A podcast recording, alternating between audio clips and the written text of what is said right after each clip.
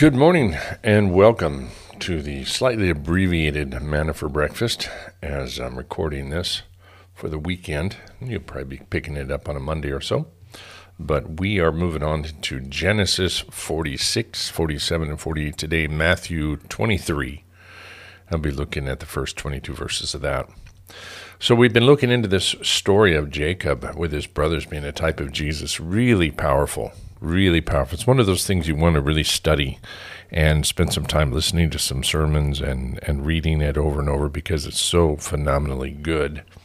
So we're going to be reading that now as we see his he has revealed himself to his brothers as their savior, their redeemer, and remember his dreams as uh, they they were gonna they were bowing down to him, and so in the first dream, his brothers all bowed down to him. In the second dream, his father and mother and brothers bowed down to him. So in the what we just read yesterday, his brothers all bowed down to him. Now his father's going to come down and essentially do the same thing. So let's pray and let's get into Genesis 46 this morning. Father God, thank you for giving us this time. Thank you for blessing us. We now turn our attention fully to your word and ask that you use it, Father, for our edification and our instruction in righteousness, God and, and even reproof. In Jesus' name, amen. Chapter 46 So Israel set out with all that he had and came to Beersheba and offered sacrifices to the God of his father Isaac. And God spoke to Israel in visions of the night and said, Jacob, Jacob. And he said, Here I am. And he said, I am God, the God of your father. Do not be afraid to go down to Egypt, for I will make you into a great nation there. I will go down with you to Egypt, and I will also assuredly bring you up again. And Joseph will close your eyes. Then Jacob left Beersheba, and the sons of Israel carried their father Jacob and their little ones and their wives in the wagon which Pharaoh had sent to carry him. They also took their livestock and their possessions which they had acquired in the land of Canaan, and came to Egypt, Jacob, and all his descendants with him, his sons and his grandsons with him, his daughters and his granddaughters, and all his descendants he brought with him to Egypt. Now these are the names of the sons of Israel who went to Egypt Jacob and his sons Reuben, Jacob's firstborn, and the sons of Reuben, Hanoch, Pallu, Hezron, and Carmi. The sons of Simeon, Jemuel, Jamin, Ohad, Jachin, Zohar, Shaul, the sons of a Canaanite woman, and the sons of Levi, Gershon, Kohath, and Merari, the sons of Judah, Ur, Onan, Shelah, Perez, and Zerah. But Er and Onan died in the land of Canaan. And the sons of Perez, and Hezron, and Hamul. And the sons of Issachar, Tola, Puvvah, Iob, Shimron, and the sons of Zebulun, Sered, Elon, and Jahleel. These are the sons of Leah, whom she bore to Jacob in Padam Aram, and with her daughter Dinah. All his sons and his daughters numbered thirty three. And the sons of Gad, Ziphion, Haggai, Shuni, Ezbon, Eri, Arodi, and Ari, Arilil, Areli, and the sons of Asher, Imnah, Ishvah, Ishvi, Ber- Beriah, and their sister Sarah, and the sons of Beriah, Heber, and Malchiel, these are the sons of Zilpah, whom Laban gave to his daughter Leah, and she bore to Jacob these sixteen sons. The sons of Jacob's wife Rachel, Joseph, and Benjamin. Now to Joseph in the land of Egypt were born Manasseh and Ephraim. From Asenath, the daughter of Potiphera, priest of On, born to him. The sons of Benjamin, Bela, Becher, Ashbel, Gera, Naam, Ea, Rosh, Mufim, Huppim, and Ard. These are the sons of Rachel, or Rachel, whom were born to Jacob. These were fourteen persons in all, and the sons of Dan, Hushim, and the sons of Naphtali, Jahzeel, Guni, Jezer, and Shillem. These are the sons of Bilhah, whom Laban gave to his daughter Rachel, and she bore these to Jacob. There were seven persons in all, all the people belonging to Jacob who came to Egypt. His direct descendants, not including the wives of Jacob's sons, were sixty six persons in all. And the sons of Joseph, who were born to him in Egypt, were two. All the people of the house of Jacob who came to Egypt were seventy. Now Jacob sent Judah him to Joseph to guide him to Goshen, and they came into the land of Goshen. And Joseph prepared his chariot and went up to Goshen to meet his father Israel. As soon as he appeared to him, Joseph threw himself on his neck and wept on his neck a long time. And Israel said to Joseph, Now let me die, since I've seen your face, that you are still alive. But Joseph said to his brothers and to his father's household, I will go up and tell Pharaoh, and I will say to him, My brothers and my father's household, who were in the land of Canaan, have come to me.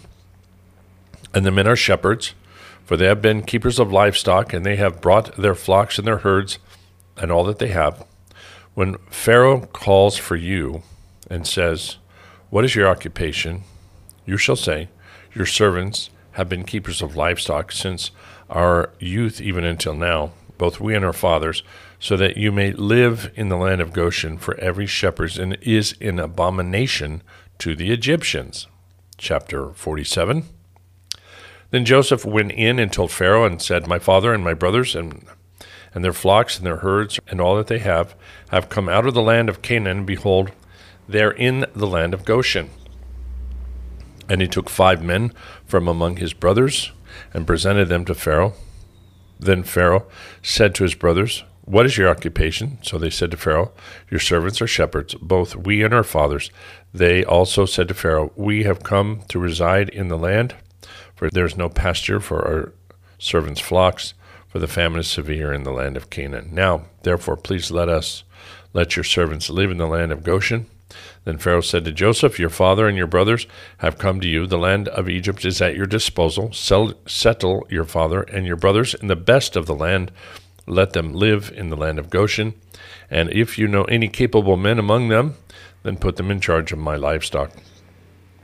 Then Joseph brought his father Jacob and presented him to Pharaoh. And Jacob blessed Pharaoh. And Pharaoh said to Jacob, How many years have you lived? And Jacob said to Pharaoh, The years of my living abroad are a hundred and thirty. Few and unpleasant have been my years of my life, nor have any attained to the years of my fathers lived during the days of their living abroad. So Jacob blessed Pharaoh and went out from his presence. Now Joseph settled his father and his brothers and gave them property in the land of Egypt in the best of the land, in the land of Ramses, as Pharaoh had ordered. And Joseph also provided his father and his brothers with all his father's households with food according to the number of their little ones. Now there was no food in the land because the famine was very severe. So that the land of Egypt and the land of Canaan languished because of the famine. And Joseph collected all the money that was found in the land of Egypt and the land of Canaan in payment for the grain which they bought. And Joseph brought the money to Pharaoh's house. When the money was all spent in the land of Egypt and in the land of Canaan, all the Egyptians came to Joseph, saying, Give us food, for why should we die in your presence? For our money is gone. And Joseph said, Give up your livestock, and I will give you food for your livestock, since your money is gone. So they brought their livestock to Joseph, and Joseph gave them food in exchange for the horses and the flocks and the herds and the donkeys and he fed them with food in exchange for all their livestock that year. But when that year ended, they came to him the next year and said to him, We will not hide from my Lord the fact that our money is all spent, and the livestock are my Lord's. There is nothing left for my Lord except our bodies and our lands. Why should we die before your eyes, both we and our land? buy us and our land for food, that we and our land will be slaves to Pharaoh. Give us seed so that we may live and not die, and that the land may not be desolate. So Joseph bought all the land of Egypt for Pharaoh. For every Egyptian sold his field because the famine was so severe upon them. So the land became Pharaoh's. As for the people, he relocated them to the cities, and from one end of Egypt's border to the other, only the land of the priests he did not buy, because the priests had an allotment from Pharaoh, and they lived off the allotment which Pharaoh gave them. Therefore, they did not sell their land. Then Joseph said to the people, Behold, today I have purchased you and your land for Pharaoh. Now, here is seed for you, that you may sow the land. At the harvest you shall give a fifth to Pharaoh, and four fifths shall be for your own, for seed of the field, and for your food, and for those of your household, and as food for your little ones. So they said, You have saved our lives. Let us find favor in the sight of my Lord, and we will be Pharaoh's slaves. Joseph made it a statute concerning the land of Egypt, valid to this day, that Pharaoh was to have the fifth. Only the land of the priests did not become Pharaoh's. Now, Israel lived in the land of Egypt in Goshen, and they acquired property in it and were fruitful and became numerous. And Jacob lived in the land of Egypt for 17 years. So the length of Jacob's life was a 147 years. When the time for Israel to die drew near, he called his son Joseph and said to him, Please, if I have found favor in your sight, place your hand under my thigh now and deal with me in kindness and faithfulness. Please do not bury me in Egypt, but when I lie down with my fathers, you shall carry me out of Egypt and bury me in their burial place. And he said, I will do as you have said. And he said, Swear to me. So he swore to him, and Israel bowed and worshipped at the head of his bed. Chapter 48. Now it came about after these things that Joseph was told, Behold, your father is sick. So he took his two sons, Manasseh and Ephraim, and said, When it was told to Jacob, Behold, your son Joseph has come to you, Israel collected his strength and sat up in his bed. Then Jacob said to Joseph, God Almighty appeared to me at Luz in the land of Canaan and blessed me. And he said to me, Behold, I will make you fruitful and numerous, and I will make you a multitude of peoples. And I will give this land to your descendants after you as an everlasting possession. Now your two sons, who were born to you in the land of Egypt, before I came to you in Egypt, are mine. Ephraim and Manasseh shall be mine, as Reuben and Simeon are. But your children that you have fathered after them shall be yours. They shall be called by the name of their brothers in their inheritance. But as for me, when I came from Paddan, Rachel died to my sorrow in the land of Canaan on my journey, when there was still some distance to go to Ephrath. I buried her there on the way to Ephrath, that is Bethlehem. When Israel saw Joseph's sons, he said, Who are these? And Joseph said to his father, these are my sons, whom God has given me here. So he said to him, Bring them to me, please, so that I may bless them. Now the eyes of Israel were so dim from his age that he could not see. And Joseph brought them close to him, and he kissed him and embraced him. And Israel said to Joseph, I never expected to see your face, and behold, God has let me see your children as well. Then Joseph took them from his knees and bowed his face to the ground. And Joseph took them both, Ephraim with his right hand towards Israel's left, and Manasseh with his left hand towards Israel's right, and he brought them close to him. But Israel reached out his right hand and placed it on the head of Ephraim, who was younger, and his left hand on Manasseh's head, crossing his hands, although Manasseh was the firstborn. And he blessed Joseph and said, The God before whom my fathers Abraham and Isaac walked, the God who has been my shepherd all my life to this day, the angel who has redeemed me from all evil, bless the boys, and may my name live on in them, and the names of my father Abraham and Isaac, and may they grow into multitude in the midst of the earth. When Joseph saw that his father placed his right hand on Ephraim's head, it displeased him, and he grabbed his father's hand to move it from Ephraim's head to Manasseh's head. But Joseph said to his father, Not so, my father, for this one is the firstborn. Place your right hand on his head.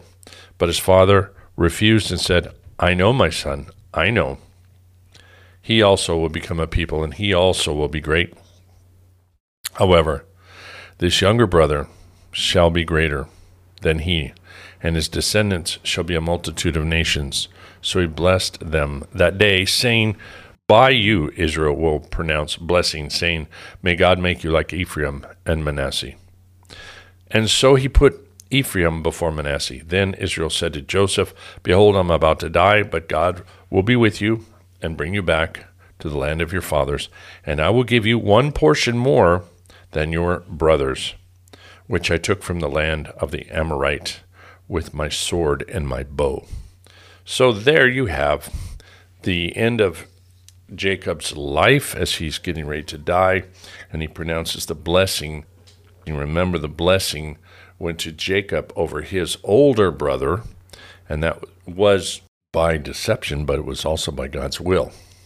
How God works is very strange sometimes, but God has this this theme in the Bible that he likes to use the weaker, the younger, the less fortunate, or the forgotten to accomplish his purposes. He likes to do things backwards to the way the world does them. And he likes to bring honor and recognition to those who are forgotten often, those who are not recognized by the world's standards. And so here, um, Jacob feels moved by God to do this. It's very interesting. And what I was noticing reading this was as he's going down to Egypt, he has that encounter with God. And God speaks to him. God had not spoken to him all those years when Joseph was in Egypt. Isn't that interesting? That God never came to him by night and said, Don't fear, Jacob, your son is alive, your son's in Egypt. Could have. He'd spoken to him about him going down to, to live outside of uh, Israel and come back and that he'd be a great nation. He gave him a lot of information. God gave him a lot of information about his future, about what was going on, but not this. He hid it from him. Why? Probably because Joseph wouldn't, Jacob would not have stayed where he was. He would have interfered with what God was doing in the development of his son to be a leader and to be the Savior. And Jacob needed to learn to wait on God and trust God, even in the, those hurtful, very difficult situations. And so some of us have dealt with those kinds of things. God, why didn't you show me? Why didn't I know what was going to happen with my kids? What was going to happen in this situation? What was going to happen this point in my life? And then it's not till many years later that we finally get the understanding. Oh, oh, that's what you were doing. And we are we find out that God had a plan all along. So it's it's pretty phenomenal. God works in some amazing ways. And here we have the reunion of Joseph with his whole family. We have the completion of the prophetic dream of Joseph that his fathers and his brothers would come and bow down before him, that he would be leader over them. This is completed prophecy from decades before. And now it's coming to pass. But in all this, it's not a prideful thing. It's not that Joseph was there to be prideful and ruler over them. He was to be provider, savior, redeemer, selfless, doing everything he could to bless his brothers and his father. And this is the model of the Savior we serve. He is a benevolent master. He is one that will do everything to provide for our needs to keep us from the spiritual starvation and, and provide for us the best of all that He has. We'll jump over now to Matthew 23. We're looking at Jesus. He's in the midst of speaking with these Pharisees, and uh, here's he's exposing the Pharisees and these rulers that are always trying to entrap him and trick him. Verse 1 says Then Jesus spoke to the crowds and to his disciples, saying the scribes and the Pharisees have seated themselves in the chair of Moses. Therefore, all that they tell you, do not observe, do not do according to their deeds. For they say things and do not do them. They tie up heavy burdens and lay them on men's shoulders, but they themselves are unwilling to move them with so much as a finger. But they do all their deeds to be noticed by men, and they broaden their phylacteries and lengthen their tassels of their garments. They love the place of honor at the banquets, and the chief seats in the synagogues, and respectful greetings in the marketplaces, and being called rabbi by men. But do not be called rabbi, for one is your teacher, and you are all brothers. Do not call anyone on earth your father, for one is your father, he who is in heaven. Do not be called leaders, for one is your leader, that is Christ. But the greatest among you shall be your servant, and whoever exalts himself shall be humbled, and whoever humbles himself shall be exalted. Verse 13. But woe to you, scribes and Pharisees, hypocrites, because you shut off the kingdom of heaven from the people. For you do not enter in yourselves, nor do you allow those who are entering to go in. Woe to you, scribes and Pharisees, hypocrites, because you devour widows' houses, and for a pretense you make long prayers. Therefore, you will receive greater condemnation. Woe to you, scribes and Pharisees, hypocrites, because you travel around on sea and land to make one proselyte. And when he becomes one, you make him twice as much a son of hell as yourselves. Woe to you, blind guides, who say, Whoever swears by the temple, that is nothing, but whoever swears by the gold of the temple is obligated.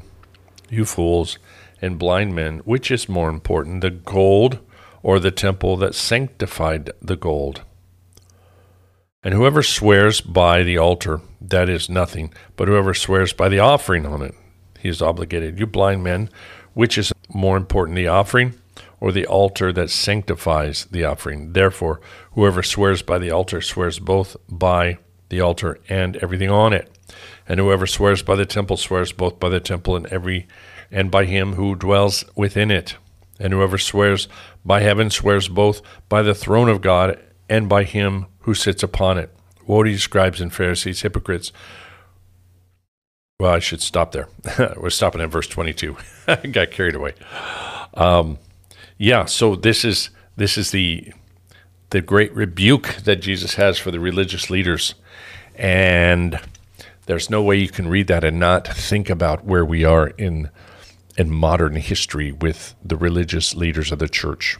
We have the ultra orthodox, religious, ritualistic leaders who place heavy burdens upon people of works, saying all of these rosaries and these um, pilgrimages and these uh, festivals and these uh, all of the different uh, things that they make up that you have to do going through the sacraments and the confessionals and all this kind of stuff. And on the other side, you have the other people that are laying burdens of guilt upon you and laying burdens of needing to tithe all your money and give everything over to them and guiding them down a blind alley. And uh, they're, they're hypocrites. They make all kinds of false promises and, this is what was going on. Different culture, different kinds of things going on, but we have the same blind religious leaders today. And this is why Jesus is writing these seven letters to the seven churches and why we see it played out in church history and the different different time periods of church history that went on from the very religious Orthodox to the Reformed, then the liberation and the getting back to the Word, to then going back into all of this this um, dead orthodoxy. So the whole issue that Jesus is is focusing in on to the people is look to me. Don't look to them. Don't call them rabbi. Don't call them father. And in fact, this actually there is some precedence for this that it's not even necessary to call anyone pastor. Um, people do it out of out of uh, respect. That's fine. I certainly don't need to be called pastor. We have one Father, we have one Lord, and we are all to look to Him. We're all just members of one body serving Him. And so anytime you get somebody all kind of all focused in on a title, that's when you got to worry about that person. Worry about the person that really, really demands to be called doctor. You know, I'm, we're talking theologian stuff on the church. I'm Doctor so and so. I'm the apostle so and so. I'm pastor so and so, and is always pushing the title. Um, the, I wonder about those people, and I, I, I'm, I fear that they're falling into spiritual pride. Just be aware of that, and look for the guys that um, they're not focused in on the title, but they're just focused in on serving why Chuck Smith was such a wonderful example for the church, for all of us that were in Calvary Chapel. He just hey, man, just call me Chuck. And uh, Chuck uh, just had a love for God, and he modeled that love for God. And that's what we want to do, all of us, no matter what our position is. So focus on that and um, focus on helping people, serving people. Love the Lord your God with all your heart, all your soul, all your mind. Serve him is what we read yesterday. Just keep that in the focus of your mind. Love your neighbor as yourself. And all these other things will be added. God will give you a position, God will give you a ministry, God will give you things to do. Um, and let him do that. But these scribes and Pharisees, man, they they were religiously looked good on the outside, clean on the outside, but on the inside they were full of robbery and self-indulgence. They were blind. He says you are so blind. And what's dis- unfortunate in this Mexican culture. They have high respect. I mean, it's not unfortunate, it's, it's commendable that they have very high respect for people in a spiritual position. That is commendable. The problem is they confuse the the outward with the inward, and they're they're willing to equate any anyone that looks religious on the outside as someone who must be pure and serving God on the inside, and there lies in the problem because it's easy to put on a robe, easy to put on a garment, and easy to be called father or pope or bishop or any of that, and people and go, "Ooh, I need to really bow at this guy's feet. He's close to God." And this is Jesus is giving us the example in the, in the, in the Bible here. That's not the case. God, man looks at the outward appearance, but God looks at the heart. And unfortunately, so many times those men that are wearing the robes have dark, dark hearts. It's just a fact. So, so many of them are being arrested and thrown in jail for pedophilia. And this comes from the from the Catholics, right? If you guys want to get that information, go look at Church Militant online. They're exposing all of the of these priests that are just very evil, very bad. They themselves, as Catholics, want this cleaned up. They want them out of the church, and they're they're it's a it's a plague on the church right now. And we don't have it much better in the Protestant side. There's a lot of bad churches. We got all that. On the other side, we got these guys that are milking people for money and taking advantage of girls and all kinds of bad stuff. So it's about looking at the heart. It's about looking at their fruit and what they're producing, not at the outward appearance or the titles. Enough said there. All right, let's look over at uh, Charles Spurgeon for today on the 5th, on this day anyway, when we're recording it. Justice satisfied. When I see the blood, I will pass over you. My own sight of the precious blood is for my comfort. That is the Lord's sight, of which secures my safety, even when I am unable to behold it.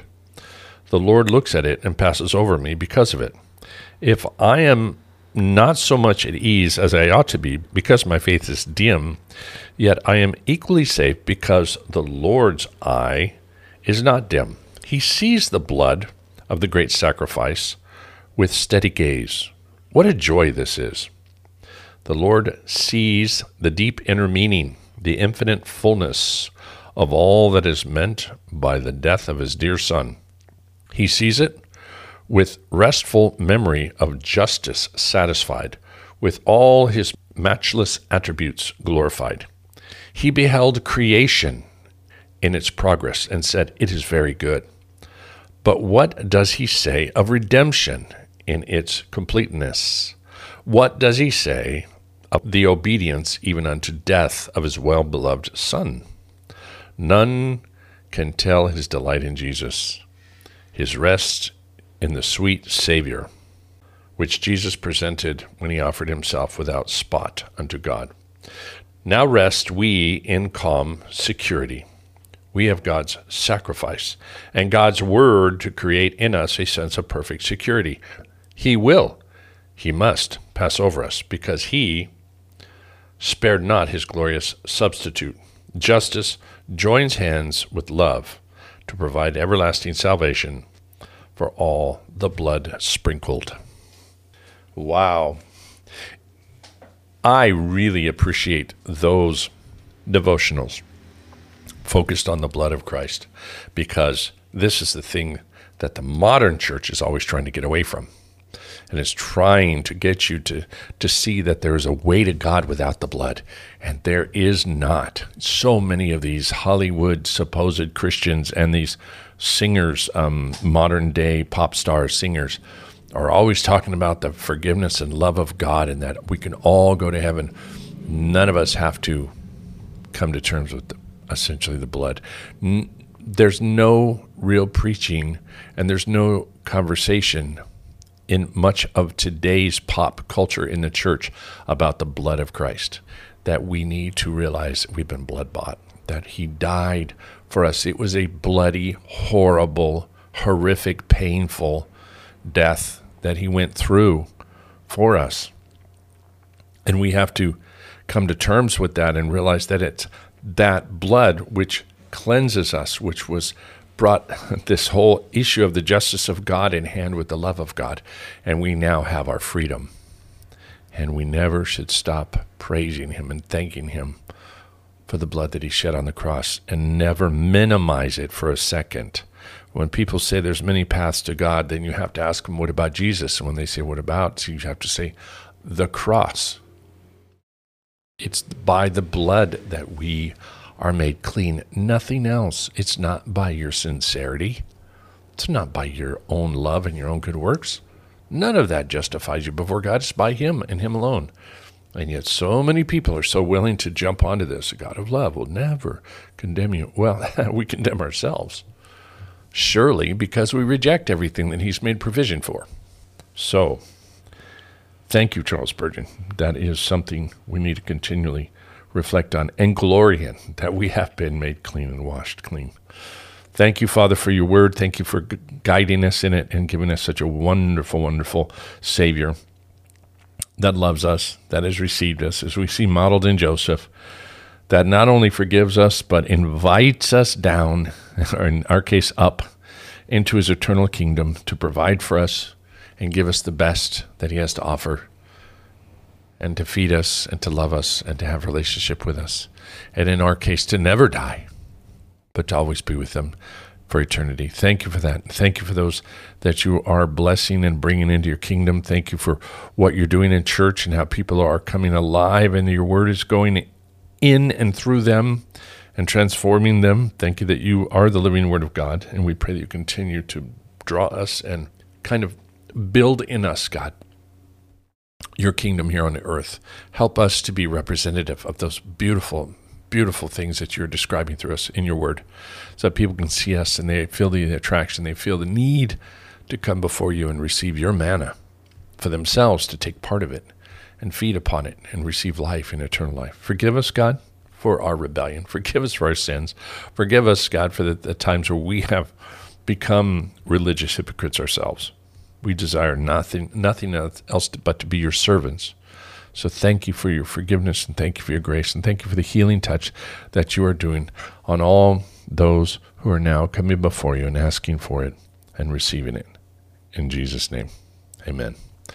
That'll do it, guys. Thank you so much. Well, we will be back tomorrow. And if you want to join us anytime live, we're live on the 9 o'clock, that's Central Time, Texas time, here and uh, we are on all the, well, Facebook and uh, Twitter, and we're on Twitch, and we're on Rumble, we're on Telegram, or you can go straight to calvarypv.com and just hit watch live there. And, and we even have a radio station. Hear on the radio too. So we will see you guys tomorrow. God bless. Bye bye.